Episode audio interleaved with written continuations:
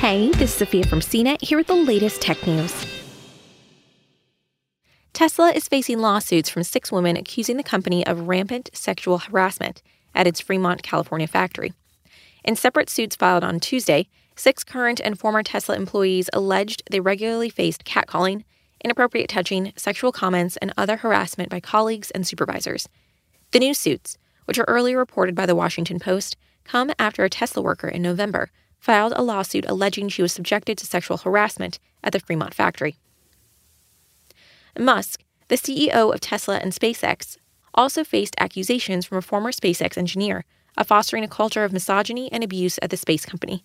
The former company said SpaceX ignored multiple incidents of alleged sexual harassment. The new suits were filed in California Superior Court in Alameda County. Five of the employees work or worked at Tesla's Fremont factory, and one worked in service centers throughout Southern California. Tesla doesn't operate a public relations department to field requests for comment. For more of the latest tech news, visit cnet.com.